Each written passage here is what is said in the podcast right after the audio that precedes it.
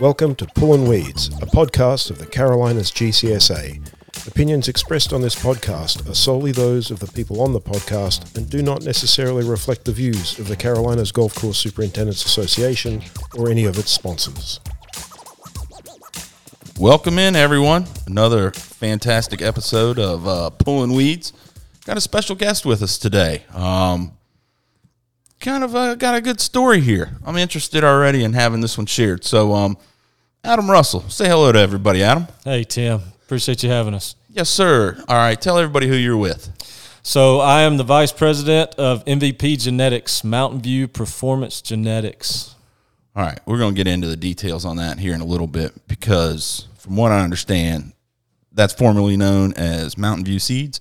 It is a division of Mountain View Seeds. Aha, a division. See, Adam's already had me for 20 minutes learning my ignorance on all this, so bear with us. But um, all right, well, tell everybody where you grew up, man. Where you from? So I'm from Washington, Georgia, Washington Wilkes, Georgia, which is a small town. Uh, dairy cows, pine trees, and a bunch of old houses. And uh, down 78, Highway 78, coming out of Athens, in between Athens and Augusta. So I grew up there in a in a small town. So what was that town like? What would it have been there for? Agriculture. Yeah, very much so. Yeah, dairy cows, Holsteins. Um, you know, you had pine trees and pine plantations, uh, harvesting timber, and then a lot of tourism because we still have all our old antebellum houses. So ah, great place to grow up. My parents were school teachers, and so we moved in the community, and um, yeah, it was a great place to grow up. so um, you said your folks were teachers. They were school teachers. Yeah, they um, they met down at Georgia Southern. I was actually born in Statesboro, Georgia. Okay. Um, but my mother's a Clemson graduate. My dad is a Georgia Southern and a Georgia graduate. I myself am a Georgia graduate. Uh, so we didn't stray too far from home, but um, yeah. So they they moved there and and both got teaching jobs. And my mom in in the local county, Wilkes County, and my dad next door in Lincoln County. So uh, they both uh, taught there and then retired, uh, both of them. Did you ever have any interest in agriculture growing up? You know, kind of just because it was always around. Um, it wasn't as as maybe prevalent because my parents were school teachers, but we always had friends that were in it, and and yeah, it, growing things and watching things grow always fascinated me. But just being back in the woods, I was also fortunate that you know right next door to where we grew up was a, a cool little nine hole course. So I grew up right next to a golf course, and that that I think more than anything uh, was probably the start of turf grass for me.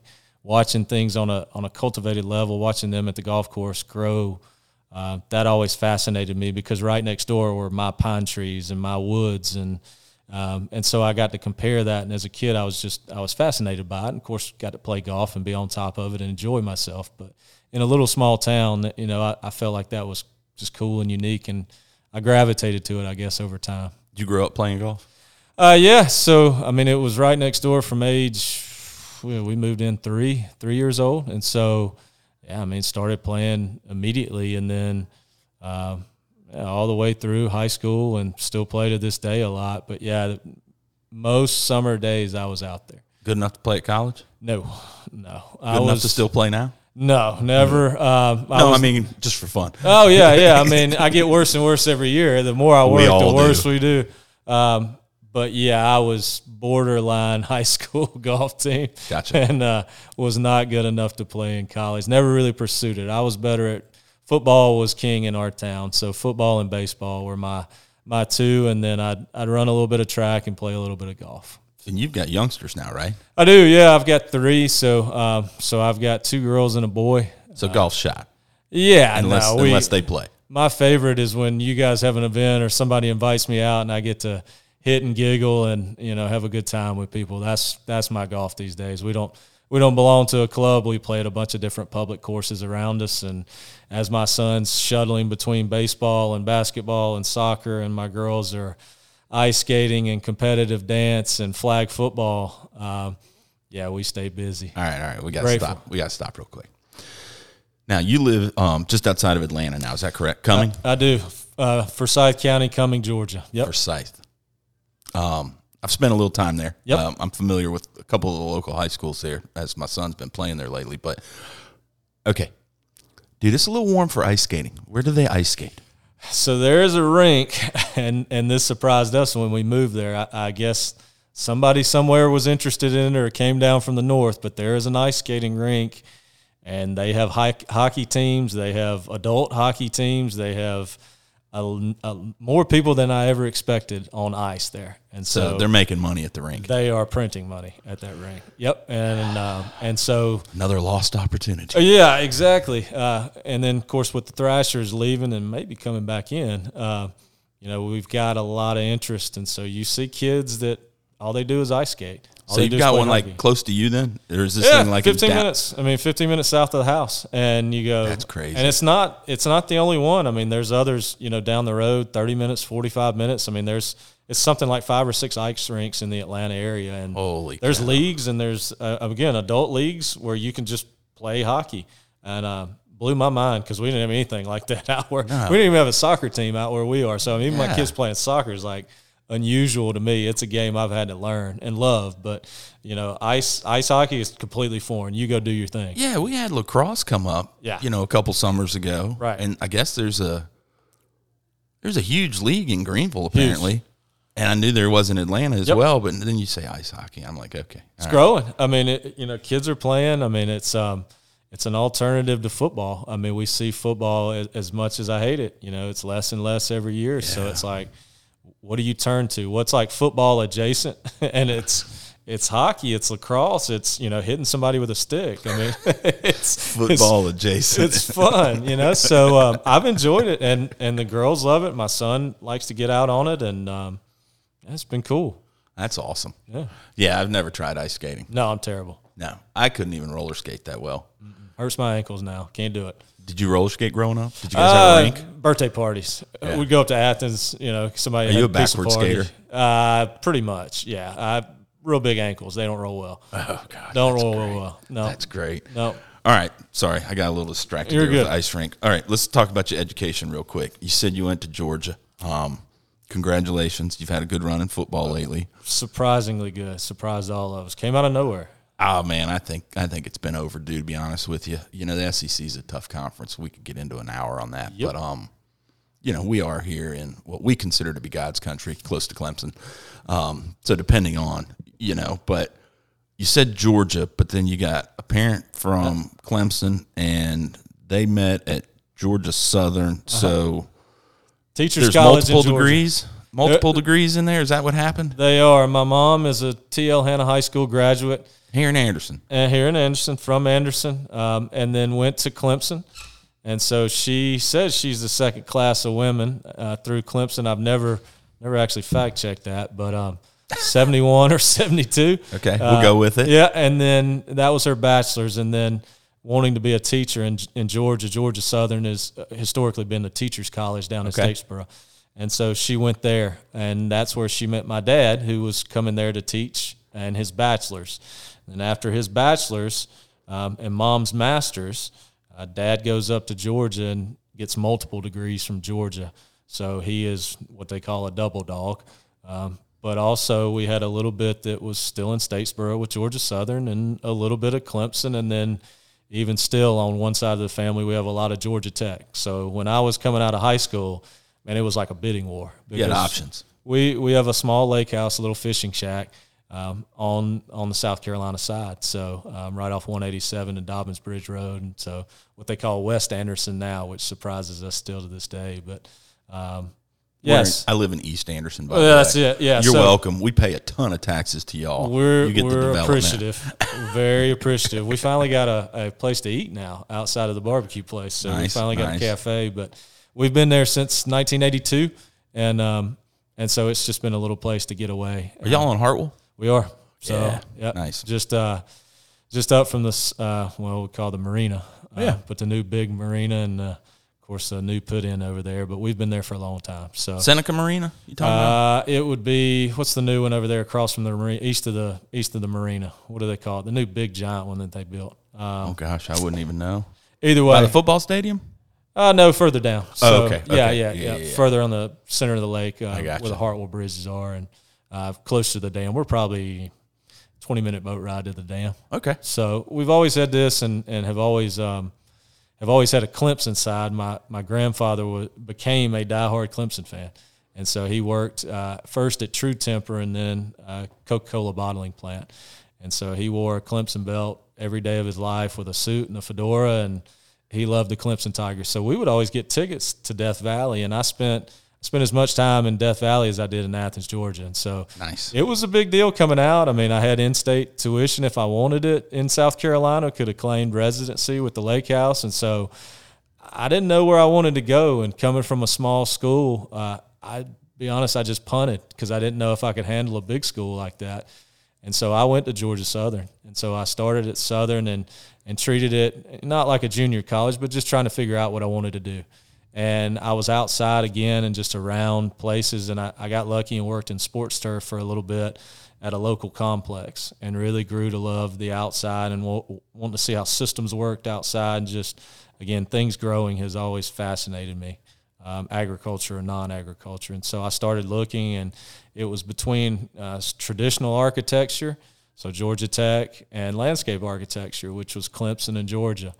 And Georgia happened to hit number one, and it was close to home, and I went to Georgia. And so um, I've never regretted it. Uh, but I met my wife down in, in Statesboro. And so co ed dorms for the win down at Georgia Southern, but transferred up, got the degree. So I'm a landscape architect from the University of Georgia. Nice. When did you get done there? So uh, I graduated in 09. And so right about the recession coming in. And so there was a lot of moving parts where when I went to, to Georgia, it was landscape architecture. Uh, but I had a, a professor that was a golf course shaper. And so he worked for Tom Doak and, and now runs National Golf Links or the National Golf Trust. Trust up in Washington D.C. So Mike Nice. Mike McCartan, and so he pulled me aside and he said, "Man, you're kind of different from everybody else here. You know, most people just want to draw pretty trees, and there's nothing wrong with that. But we had a group of us that were more construction based, and we just like building things and growing things. So he said, you know, you ought to think about this internship with Renaissance Golf Design. And I was like, yeah, yeah, okay. And so then the more I started thinking about it, the more I liked golf. And so I applied for it and went up to Traverse City, Michigan, and they hired me. And so did my internship at Common Ground Golf Course in Denver, Colorado. So we went there and um, and had a blast. Learned as much as we could shaping wise, and then everything hits. So you graduate. You know, my professors are on the bread line with us. I mean, it's like, you know, here's your degree. You know, good luck out there. It's rough. So um, we I struggled for a good bit trying to find work and and um, you know golf course shaping was out of the question. So as much as I hated to put it down, there just wasn't anywhere to go. There It wasn't was any work then. China or Nicaragua, and my wife was not going to either, and probably Yeah. neither was I. So Correct. so um, put that down and got lucky, really lucky. We had some family friends and we had some connections with Pennington, which was right next door. The county, Morgan County, Madison, George, was right next to where I grew up, and so got lucky and had an opportunity that popped up. And a friend of mine from school, from landscape architecture school, said, "Man, I just I just signed on as a territory sales manager," and I said. What the hell is that? Yeah, and yeah. I, no sales background, no nothing, no experience, no anything. And I said, well, you know, worth a shot. I just got turned down at a tree farm in Watkinsville, Georgia with my shiny new degree. Yeah. Let's do this. And I, you know, somehow got through the interview and they sent me down to Florida. So I Okay. started with Pennington for a year and, um, and then they said, well, why don't you come back up to Atlanta, which made my wife really happy. And, and so, um, Hold on. Hold on. What kind of grass seed are you selling in Florida? yeah. Um, at the time, the Just rye for overseed? it was a lot of erosion control reclamation Oh, okay, type stuff. Okay. Um, Okay. so it wasn't all golf necessarily. no, it was very little golf, uh, and that was the surprising thing. The Pennington, what they called at the time the professional division, it just came up from the housing boom in Atlanta and just people wanting Bahia grass or just common Bermuda grass seed for erosion control. And so I'd say probably 60, 70% of what we did was erosion control. And there would be overseeded ryegrass and there would be a very, very small amount of some bent grass at the time, but but not much. It was mostly erosion control. So I was on transmission line projects and substations and it, it was non golf. But it was growing something and it was hydroseeding and, and you were around it enough that I could continue to learn. And they send you to a place like Florida where you know every anything goes. I saw more things down there that I still have not seen to this day: bugs and diseases and rain and uh, you know. So after a year of of getting baptized into that, uh, they said, "Why don't you come back home?" You know, and in a little place that's a little bit more familiar. And so I did. Uh, and and we haven't regretted it. I worked for Pennington for seven and a half years. Okay. So I did um, you know, Metro Atlanta, East Tennessee, a little bit of Alabama towards the end, and then even switched over to distribution fertilizer. So I wanted to just keep learning, and I, I guess maybe every three or five years I get an itch where I need to learn something else. And so I just kept trying to add to you know my talents or skills or whatever you want to call it, and and so I started learning fertilizer, and then about that time started seeing some changes in Pennington and maybe a little bit less investment from the professional side. Pennington's always been a great retail company, lawn and garden, independent, you know, home garden stores, and you started to see more of a transition back to that. And so, you know, felt like at the time might be good to keep moving on and started looking and just got very lucky and met my boss now, Aaron Kinsey, who lives out in Salem, Oregon with Mountain View Seeds didn't know Mountain View very well and kind of heard of them, thought they were a little small seed company. And he invited me out to Oregon and I learned. Uh, so once I saw what turned out to be an agricultural co op, um, everything sort of changed. And once I started looking, it was like, oh, these are the guys that are producing the turf grass seed that always shows up at the top of the charts. You know, it was it was at the time a smaller company, but they were growing, and it was like, okay, you know, there's opportunity. And once I saw the people and once I got out there to experience it, I had done a little bit of that with Pennington, but not to that degree. Okay. And so once I got out there to see it, um, and they offered me the job, it was it was a no brainer. Um, so I became instead of a territory sales manager, regional sales manager.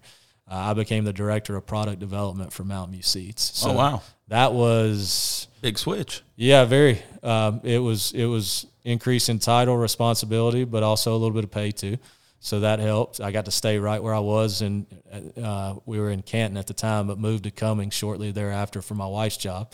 Um, so your boss teacher. is approximately nineteen hundred miles away. It is, it is, and and he has the security and um, maybe the belief, blind belief in me. That's that, awesome. Um, Can't beat that. He does not need to check up on me, uh, and he has been the best boss I've had today. That's awesome. It truly has been. Um, he's taught me a lot. He lets me fend for myself, gives me just enough rope to hang myself with, and helps me clean up the mess when we make them. But it, has been it's been wonderful working with Aaron, um, just with how much he's mentored me and and how much of a good example he set as a leader. I've I've learned a ton now that I lead a division of this company.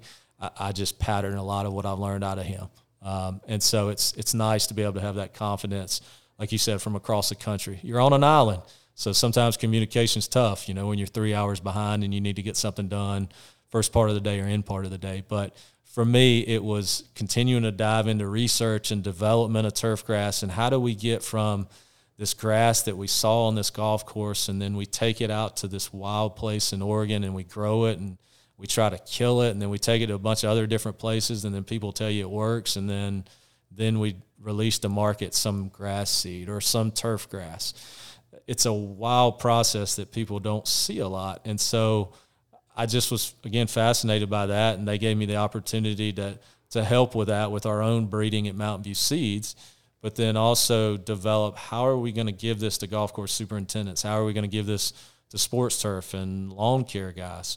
You know, how do we decide what are the strengths and what are the weaknesses of these grasses? You know, what are we what are we doing?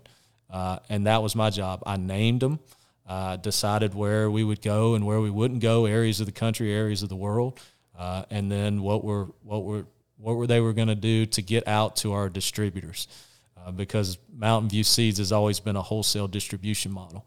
So we take our grass that we own and grow, our members, our cooperative members, farmers, they grow it all year round, and then they cut it and then they send it out to market all at one time, and that would go to people, you know, like here locally. Corbin Turf has been one. I had their account for a long time. They're great friends of mine still to this day. Um, but people like like that, wholesale distributors and good people that you need to continue to to send your seed out to end users um, because you can't do it both ways. You can't be fully integrated into research. You can't put all your effort into researching turf grasses and then turn around and have to put all your focus on selling it. Just So- doesn't work. So let's let's start at the top for the ignorant Tims out there in Yep. the world, just because that's who I am, and our listeners know that. Um, okay, Mountain View Seeds, right? Like that's been around for a while. People know that name, right? Close to 25 years, yes. Okay, and so we in golf would know you for Bent grass, Bent bluegrass, grass, bluegrass. ryegrass, Poa trivialis. any of our overseeds that we would need uh, from like where we we are here in the Carolinas, right? Tall like fescue, any cool season grass that's overseeded. cool season. That's us. You know. Okay. And then y'all basically were distributed through local distributors here. Corbin, you mentioned a couple others. Yeah, well. Harrell's we've done some work yep, with Okay. uh, Turfnology over in Watkinsville. gotcha. You know, you you would have some guys that um, you know from a national large scale Ewing, um, you know, like a Harrell's, but then you would also have independent and local wholesale distribution, um, even up into the Carolinas. Um, some Wyatt-Quarles and some So, uh, but like the, the Corbins and the Harrells and those folks are the ones that we kind of know Yep. that come to our show regularly. yeah. And that's where I guess we wouldn't, as an association, necessarily know so much about y'all simply because we don't delve into the product sales. You know, I don't know what Corbin carries for the most part. I just know they're there, you know, at They're the the, show. as I call them, the Chick Fil A the turf grass business, man. you get you deal with people that are better at it than you are, and so we get to focus on what we're good at, which is really nerdy science in a turf grass plot. Yep. like that. So we need help. You know, we you focus all your money and your energy on that. You do what you're good at and let them go sell, which is what they're good at. better at. You know, and that's the thing. It's like you get with good people that can do it better than you, and you've got a system. So now we've got a delivery system where you know, we can help train them, and they can see what we do, and they can have the belief, and then it's easy to translate that to a superintendent, and then they have the belief, and then once you create that history, that network, it's like that's when it works. That's when it's seamless. Of okay, you guys got something new. I trust you. I've used your stuff in the past, but for us, we don't care if they know us as Mountain View Seeds. Just use the seed that Corbin believes in. Use the seed that the Harrell's would believe in, and see if you believe in it. And that's how we got to be more successful. I feel like over the course of time. Sure. And that's, but again, though, this methodology that we're talking about is specific to the cool season, right? Because those are all the, as I've learned today, those are the seeded ones. Mm-hmm. The warm season aren't seeded, they're either sodded or sprigged. Right. Vegetative. You can have some warm season seeded Bermudas typically. You do have some zoysia, seeded zoysia, very rarely. St. Augustine out of the question. You you don't have as many se- species. Seashore paspalum can be But if you're doing a conversion or a renovation, hell, you ain't got the time for seed, anyways, right? atypical, atypical, very very rare situations, and so um, you've got another side of the business that's vegetative or non-seeded, um, and so that part is something that we had never done up until we decided to do it because the turf grass and the research and the breeding side of that is not not different. It's not very different. And that's the advent of the P Yep. And So- the genetics, right? That's so- where we changed and, and we kind of rebranded ourselves. And that's when we kind of met you because y'all came to the show, like had a booth, right? we never had a reason to come before we felt like because our wholesale distributors that we would support on the seed side they had it you know i mean we would just come and take time away from them if we showed up at the carolina show Well, y'all could always pay for their booths, you Well, know, yes. and y'all could give them more. No, I'm just kidding. Free ahead. money is always the best Uh, Always fund your distributors. That's it. For all of ours listening, just know I'm plugging for you too. And, and so we would look at things like that. But you know, when you come in and you're going, "Hey, look at Mountain View Seeds over here," it takes the shine away from a Corbin Turf Sure. over there at the show. And so we were always really hesitant about doing that, and just never did. When this, when we decided to, as a business plan, say we need to go more into warm season turf grasses. Okay. Well, there's more warm season non-seeded turf grasses than there are seeded. It's a bigger market. It's a different market. And so we said, okay, well, how do we get that product distributed? Because if you're just selling sod and sprigs, even if it's the best Bermuda grass or zoysia grass, whatever it is under the sun, you've got to have a local sod farm deliver that. That's your wholesale distributor. That's the one that you trust to send it out to end users. But it's a much tighter, more connected system. I can send a bag of grass seed all over the world and know pretty well it's going to show up in good condition and get planted. Live plant material, much, much different. But that's all coming from the cool season thought process, Yep. that bag, because it's the 45,000 acres of co op growers or whatever that are all coming out of the Northwest. Yeah, right? 80 million pounds of grass seed, and you cut it in July, million. and then you send it all over the world very, very quickly. All of it's cut at the same time every year. Pretty much within about two months. How long can a bag of ryegrass sustain seed before it's like no bueno?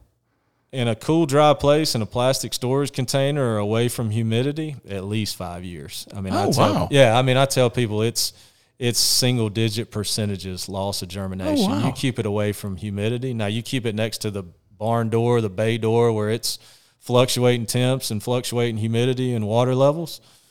Yeah, you're you're gonna wreck seed. Yeah. Uh, but you keep it in a cool, dry place, a bag of seed in your, you know, storage warehouse in a container. Years, ten plus decades. I mean, we really don't know. Wow. So you can keep it a tremendous. I mean, that's what it's designed to do. So it's a it's a system, pretty pretty natural, cool system where um, that seed will keep. So But you can't just take it and have it in a bag sitting outside under a cover.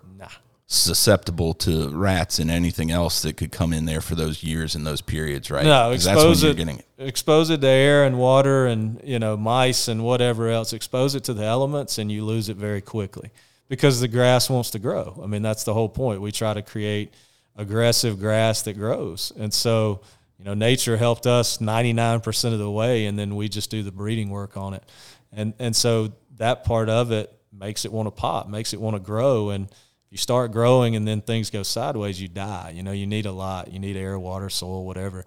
And so, yeah, you keep it away from all those elements.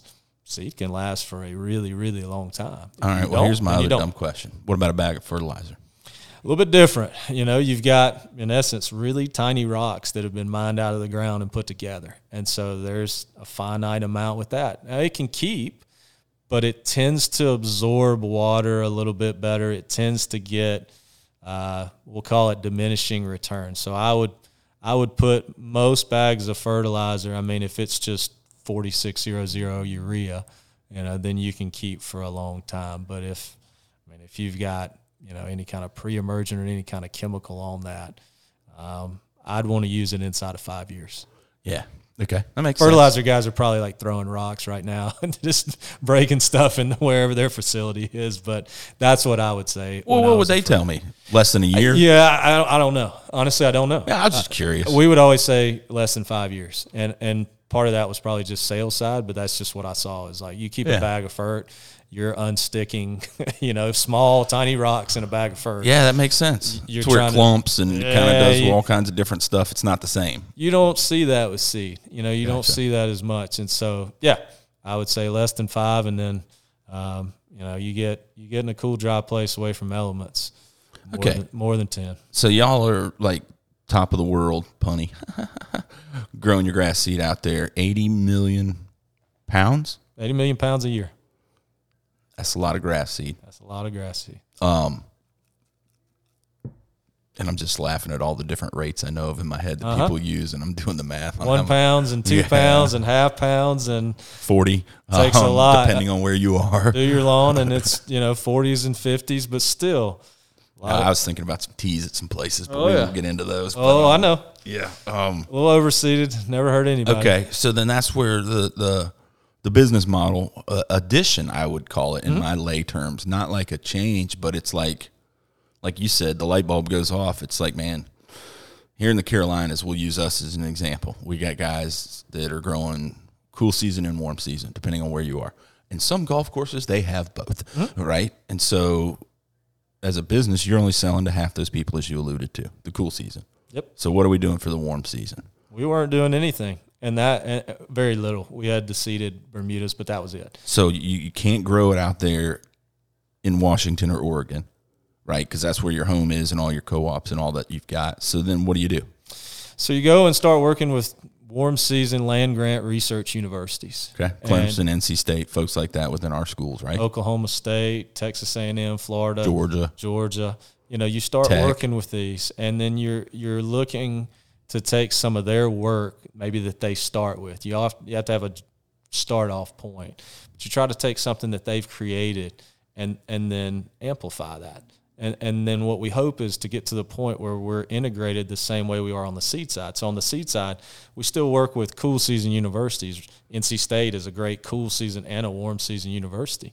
Um, Rutgers University, mainly cool season. So we work with these universities and then we take it out to Oregon, figure out can it work in our system? Can you produce enough seed? The invention may be great, might be the greatest seed anybody's ever seen, ryegrass seed, but it might not grow out in Oregon, so it doesn't work. So they need us and we need them. But also in the same way for non-seeded grasses, they need us and we need them. We have to deliver it and, and amplify that to the sod producers that get it to the end users. But we also have to take some of their initial science and, and make it work and figure out if it can work all over the country, all over the world. And that's our job. So MVP Genetics was formed to be able to do that. Um, and so we had had you know no prior experience in in vegetative non-seeded grasses, um, but we wanted to make that play because we knew whether it's a, a world that's heating up, people's changing tastes, overseeding falling out of favor or in favor in some places. There's just enough variability that you would never start a business and say, I'm, I'm going to exclude a third or 40 or 50% of our customers potentially that we could sell to. And those are the warm season guys that never use any grass seed, never overseed, never never do that. Why would you? Even the grasses that we overseed into, we had no nothing with that, no sales with that. It was just yeah, whatever you want to interseed us into, we'll try to find the best way to tell you how to do it. So that. are y'all like making new grasses? Yeah. So we're you know our goal just Like- like, we do on Like something like I know there's a Bermuda and there's a zoysia. Are you coming up with like a a third division of that, or these varieties of these others, or what are we doing? that's the cool thing about turf grass right now is we're putting together combinations that we never have before. You'll hear people talk about bluemuda. You know, you'll hear heard that. You'll hear people talk about putting tall fescue as it gets better with Bermuda grass. I've seen zoysian find fescue. I've seen bent grass and Bermudas and zoysians, and so there's there's this fear that existed, you know, where you can't put cool and warm season grasses together and now you don't you don't have as much of that fear where guys are trying things and figuring out how they work as the breeding work gets better. Um, but there's still guys on either end where they're just cool season or they're just warm season, and some guys they don't want to deal with seed at all. You meet a subset of those people, maybe a third of the people I deal with, that go, I don't want to have anything to do with seed, and we never got a chance to talk to those people or deal with those people in any sort of direct direct way. You couldn't sell them seed, and so you know, being able to create new turf grasses, take them from a maybe a university in a research field, or maybe look at our own experimentals that we create. It's a ten year process. So you start out, and you know, you see this little baby plant that somebody calls you up on a golf course and says, "Hey, something's growing different out here. This one looks cool." And we take that, or a university takes that, and it comes back into the lab, and something else better pops out after looking at it for years and years and years. And then it's up to us to amplify that out to the sod farms that eventually get it to back to the the supers you know? So it's it's a closed loop system when it's done right and when it's done well but there's an awful lot of time in between. I mean we have a zoysia grass right now that was collected in the late 70s that we're getting ready to release hopefully next summer so it is a cold tolerant zoysia grass that sat on a shelf and was just kind of off in the corner and we saw something in it and and we started to look at it we started to do some work with it and it became what is going to be gateway zoysia grass. So right now we have just two grasses iron cutter bermuda grass and then we're expanding gateway zoysia grass. So iron cutter is our vegetative bermuda grass for mvp genetics and we license that directly to sod farms So you don't, you're not growing it yourself then. no, well, in the foundation field, because you have to keep that initial invention. We find out and we go, aha, we've got something. That's where it's held. Yep. The foundation field per se. we got to hold it and then we got to keep the invention the same you know so if it changes out in the field or something happens that we don't lose the invention so we keep it in a holding place a foundation field and then you know you have it where you get it sent out to sod producers and they amplify that and that's where certification comes in from Is, Clemson. is or- that in a dome so that nothing can get to it, that nothing from No, wind can it's, travel um, to it, or air, or anything? we'll say it's protected. It's not a, a seed bank where you lock it up tight. We probably should. There is a you know a rhizome or a sample, you know somewhere, but on a large scale to be able to send it out logistically, you've got to take a piece and give it to somebody and have them make it bigger. So there is a handoff that has to occur a couple times where you know the crop improvement guys and the inspectors of these sod fields they're a vital part. So Clemson is a huge part of what we're doing here in South Carolina, and and North Carolina crop improvement is a huge part of what we're doing in North Carolina. Because when you make that handoff, a lot of things can happen. You, know, you want to make sure that what you gave that sod producer is the same thing that you invented, and then 20 years from now, when it's still on patent, it's the same invention and nothing changes. Because vegetative grasses can change quickly. When Yeah, because aren't we dealing with mutations? Isn't that how we got to where we're having this conversation? Because something mutated and we wanted to go with it. And so that's what nature does. Nature throws mutation. Mutations always have a bad. Is that a bad word? I'm sorry. No, it's not. I mean, most people think of it because we all think of like, you know, uh, uh, ultra dwarf Bermuda grass that mutated. Or a teenage mutant ninja right, needle. right. But it's like turtle. every everything in some ways is is a mutation, you know. And what we make are selections of those mutations. Nature's always trying to change. And you're trying to d- continue to grow that just specific mutation per se. We're all trying to make nature do something that it doesn't want to do. Yeah. Just naturally. That's what we do. That's this crazy game of golf. That's turf grass breeding. And so we're trying to stabilize that as much as possible so we can take it out and sell that invention, make money, have people be happy, enjoy our grasses, be healthy on our grasses, whatever. All right. Right. So, how'd you come up with iron cutter? so I named it um, after the breeder. Um, I grew up. Uh, one of the counties that that was neighboring to us was what we called Tolliver County, but it was spelled the same way as the turfgrass breeder, which is Dr. Charles Taliaferro. Is how he says it. Oklahoma cowboy. And I've always been interested in genealogy and where people come from, and I thought "Eh, that's a weird coincidence. Turns out it all comes from an Italian family that immigrates to the U.S. Okay, so at some point they dropped the G in their name. I had to go back to Doc and ask him this. He's 83 years old, I think now. So I had to go back and go, "Are you Italian?" Because he's a cowboy through and through, and he said, "Yeah, we're Italian." So it was called Tagliaferro, that family name, and Tagliaferro directly translates to iron cutter. Aha. They were blacksmiths and they immigrated from Italy, Italia, over here around the time of Thomas Jefferson, as best we can tell. But they were noted blacksmiths, tough Italians. And then they just dispersed all over the U.S. So Taliaferro, Tagliaferro, that was the name. And so Doc, Neat. Doc is a really cool person. Very understated. He likes working with grass, but you know his past work is everything from the first seeded Bermuda grass to vegetative Bermuda grasses, non-seeded like Patriot and Latitude 36 and Northbridge. And this was a new one. This iron cutter is a next generation, his most recent. So when he was at Oklahoma State and was one of the head breeders at Oklahoma State for so long, he was working on a team to produce the Patriots and the Latitudes and the Northbridge. And then he retires and goes to a private breeding program, and that's who we were working with to isolate and identify iron cutter. And once we realized we had something after we started testing it, then it was how do you name this? And so what do you want out of it? And so what I wanted is a memorable name. You know, I thought, well, half the people will hate the name Iron Cutter and half the people will love it, but they'll all remember it. I hope. You know, that's what you hope. You never really know. More people have liked it than I thought they would. Like the majority of people I meet are going, man, that's a cool name. And we got really lucky in that the grass itself looks like a strong, tough grass. It looks like a grass that can take a beating, traffic, chemical wise.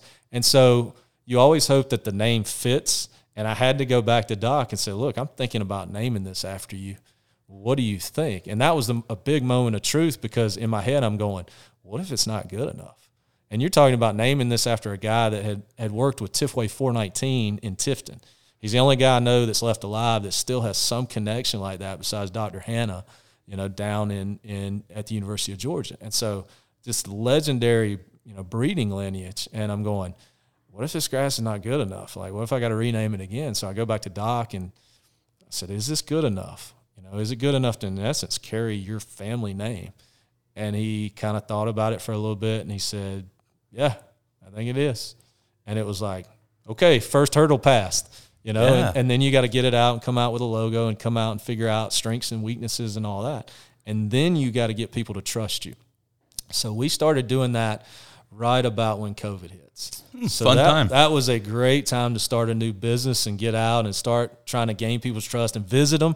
Really easy to visit them during during 2020 and early parts of it. So yeah, I don't recommend starting a new business uh, side During a pandemic, no, no, Yeah. no, no. So I took the risk to lead this side and come over from my really nice director of product development side and this fledgling new division and lead this with our team and get this new grass that nobody's ever seen before and the world goes haywire. So we've been uh, working since then to gain people's trust and I think think we've done a great job. We've got 14 growers and Australia.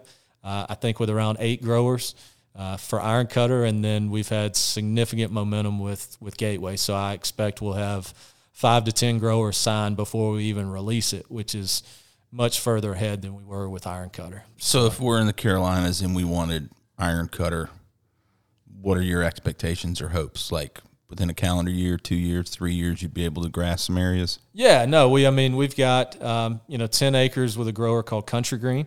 So they're uh, southwest of Florence, and so they've got some and, and increasing to about thirty acres before the end of the season. And then we're looking at at people to continue on like Modern Turf and Rembert. I'm sure friends of the Carolinas and and Carolinas GCSAA. Um, and so they're uh, they're going to be expanding hopefully as soon as the end of this week, early next week, and they'll be expanding Iron Cutter. We'll hope they take home Gateway, but again, it's a there's a process of ooh, we've got this great invention. Who wants to plant it? And you've got guys with 200 and 300 and 500 acres going. This thing better be bulletproof, and it better be better than what I got, or I'm not changing. And so you got to prove it on farm. And then once you do that, they go, okay, we'll send it to the end users and have them get out and see it. And then maybe we'll plant some. So it is a long tail on development of this, um, which we plan for and we're ready for. Uh, but it's taken us three, four years to where people go, I think I know MVP genetics, but also maybe know Mountain View seeds, and I don't know how they relate. And so that's why we have to tell this story because we ultimately want to be a company that has all the major vegetative non seeded turf grasses, warm season mainly. And then we want to be a company that controls all the cool season.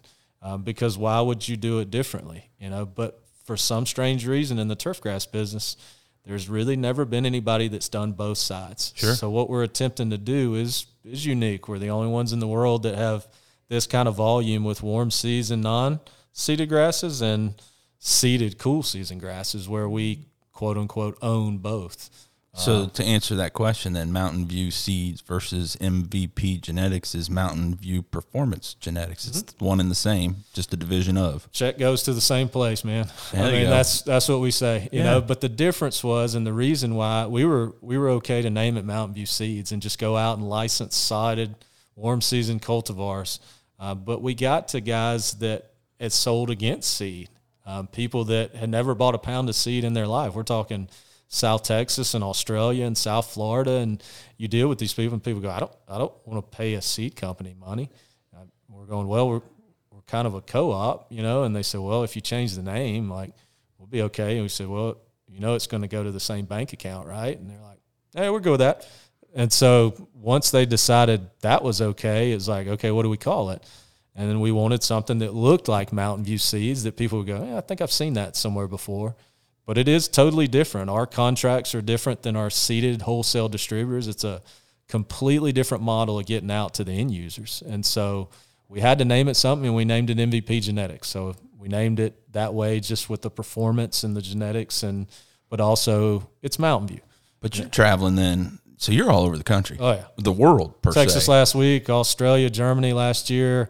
Um, yeah, there there hadn't been a warm season state that I haven't touched. So why would you, if you're going to live in Atlanta, live so far away from the airport? Yeah. Wouldn't you want to be a little closer to the airport if you got to fly that Uh, much? That, that airport can stay right down where it is. Okay, I gotcha. I Understand. I love that airport and I hate that airport at the same time. No, it's um the job for my wife came first and we thought about Newnan and we thought about Peachtree City and we thought about South Atlanta, but I I like our little slice of the world. It's It's nice. It, I'm a mountain person. I'm not a beach person, so I'd like to think I wore my wife down and we got we got closer to the mountains than the Yeah, beach. you're so not far from Dahlonega and some of that fun stuff. I tried to get her to Dahlonega. She said coming. So that's where we live, and uh, we we truly do love it. It is a great place to raise kids and go to school, and I don't mind that hour and fifteen, you know, down to the airport. I just do it at four thirty five in the morning instead of right there at rush Yeah, hour. no, So it makes sense. I have control over my schedule. I mean, that's the freedom for our job. Yeah. The grass grows whether we want it to or not, so we have to go where it grows and when it grows. And so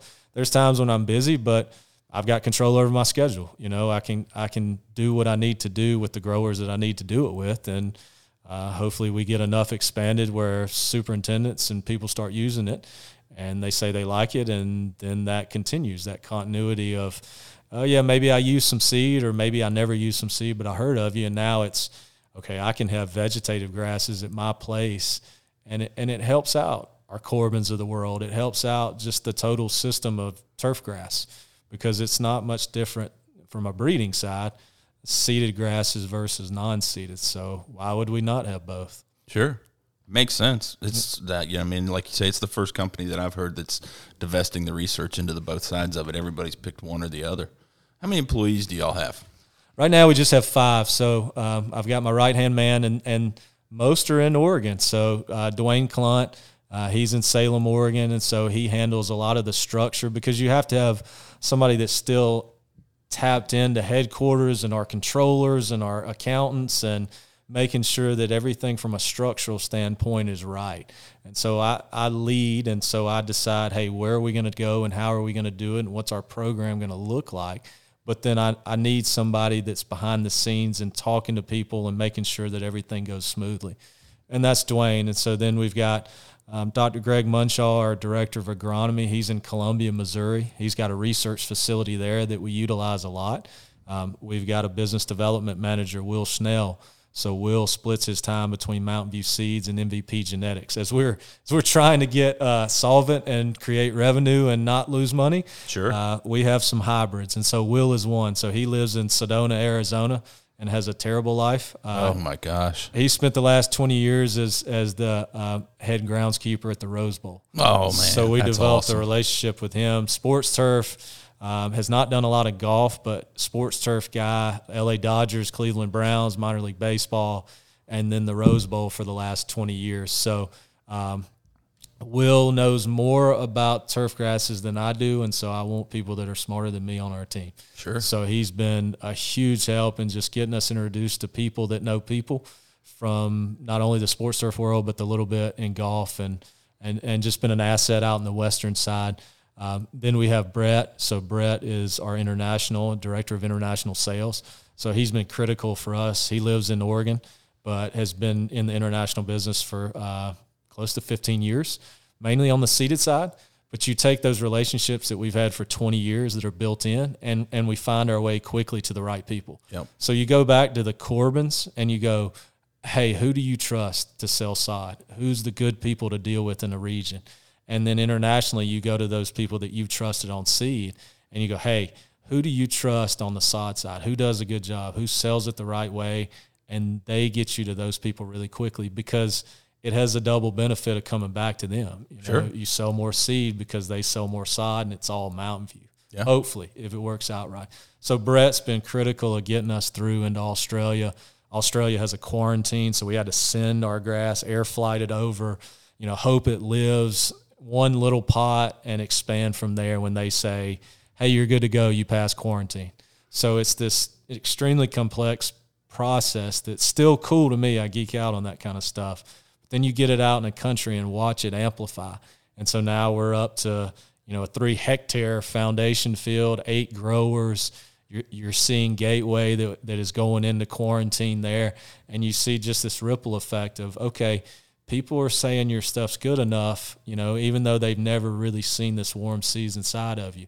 And once they do that, it's like, oh, well, I guess I'll just buy more of your cool season, or if I know somebody that needs some, I'll recommend it. And and the circle closes. But it's But you only got 80 million pounds. yeah, that's it. So I we mean, only what are you going to do if somebody needs another 3 million, if you they, know? if they need uh, 81 uh, this has been a good year a couple years back i'm sure your listeners will remember it it was very very About tight half that, wasn't it? yeah we go we swing um, we can swing and and so there you're still growing in an environment. It's still a natural natural process. Open pollinated uh, for anybody that's never been out to Oregon.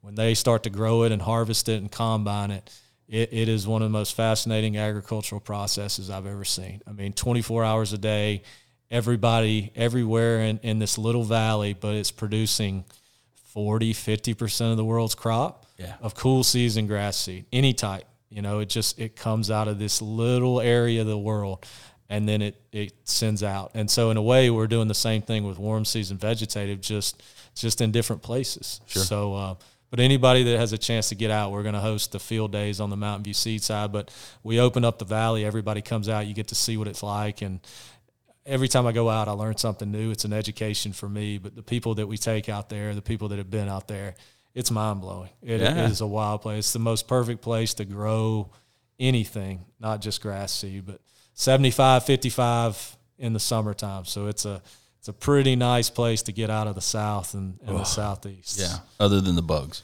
Other than the other than that, yeah. Other than the bugs. Other than the bugs. Well, what did um what did we forget to talk about that you might want to tell, I don't know, any of our listeners about MVP?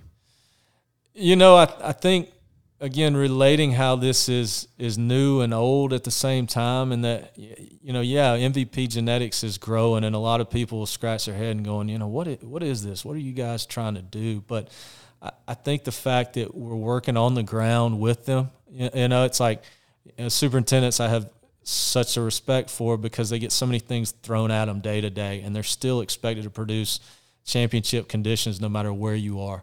Um, it's kind of the same thing for us, but we're we're just hoping that we can get in front of them and, and influence them and, and them to take one of our grasses. I don't really care which one, but let's just hope it's an MVP grass. But there's something we can take to make life easier. And so all the work that we're doing and that we want their input on is how do we make your life easier? Is can this grass get you to do something else, to deal with that aggravating member, that greens committee, you know, that spot in your golf course that won't drain? Don't worry about the turf grass. Like have enough faith in us that we've done 10, 15, 20, 30 years worth of research to give you something that you can take and go do something else. And so anytime we can have that input from MVP, whether it's at a sod farm level or whether it's at an end user level at a golf course, like we want that back and forth. So anybody that doesn't know us, like reach out. You know, we're testing things all the time. I want sod production to mirror what superintendents do as much as we can. There's only a certain amount you can do with the scale and the and the cost of doing it that way. Um, and Hank could probably kill me at Modern Turf for saying all this, but we need to use more PGRs. We need to use more wetting agents. We need to use more cultural practices that the superintendents do. Because if I can give sod better sod, better grasses in a better condition to a superintendent, I just made life easier. And all I really care about is making somebody's life easier. And if I do that, I'll go home at the end of the day happy and we will have done our job. So that's what all the, the research and the MVP and, and the Mountain View seeds and all of that is for. Is is to make life easier on the guys that do it better than we do and the guys that work harder than we do to do it. And so that's that's what I'd want to relay to any of the superintendents is if you don't know us, get to know us. I think you'll like how we work. Try some of our grasses, ask for some of our grasses, and we'll see what happens. See if it's good enough. And they can see you at the beach again this year. You coming back to the show? Wouldn't miss it for the world. Love it. It is a key, critical part of what we do and how we get seen. And um, I just enjoy it. I go to places I, I like. I'm at the point in my career where I work with people I enjoy and I work in places I enjoy, and that's the Carolina show. Nothing wrong with that, you know. Um, some people might pay a doctor um, a lot of money as an adult tell them to avoid negativity to be happier. So it's good you figured that out without having to make that extra investment. But um, you know, as we all age, I think that's important. You know, like do what you enjoy. You know, and it I, I get the feeling from you that it's not only what you enjoy, but it's like a life passion too. So it's kind of like a win win. You know. It's a weird and wacky industry all the way around, and certainly turfgrass breeding and turfgrass development. I never, ever, ever, ever thought I would be in this. Sure. Um, and I, I couldn't be more thankful that I'm in it. And so for me, I'm, I'm passionate about getting other people in it, younger people, developing people, making it easier for people to get in it. But it is that that's when I'm the most stress free. Like that's the, the part of my job that's the most fun. I, I don't have very many bad days, and, and I'm, I'm hoping other people can fall into those good days like I have, um, and make it easier to do it. So whether it's with the grass or whether it's getting people into this industry, like that's what I care about. Um, and that's what I'll keep caring about. So yeah, I guess it is a lifelong passion. That's awesome, man. Well, we're going long. Yep. Um, I just want to make sure we haven't forgotten anything, and thank you not only for your support of the Carolinas and coming to our show, and just reassuring our listeners. You know, that's why we got a Georgia boy on here. It's okay. We're all in this together. We don't bite. Um, we don't. We don't bite. We bark. We don't bite. No, but uh, you know, there's a lot of common similarities in, in some things in some places that you're working with that are big partners of ours, and you know, we we as an association need the support of everybody, including folks like yourselves who, you know, like you say, there's companies that have been doing it for 30 years, and now there's new divisions that are going to need to continue, and we just hope to put on a good show so that everybody can benefit when they come out and, you know, purvey their goods, for lack of a better word. Change is necessary. We need it in all parts of our business, and it's coming whether we want to or not. So, uh, better adapt to it or die. That's what I say. And with that, I think we can close, adapt to it, or move right along. Thanks, Adam. Appreciate your time today. Thank you, Tim. Yes, sir.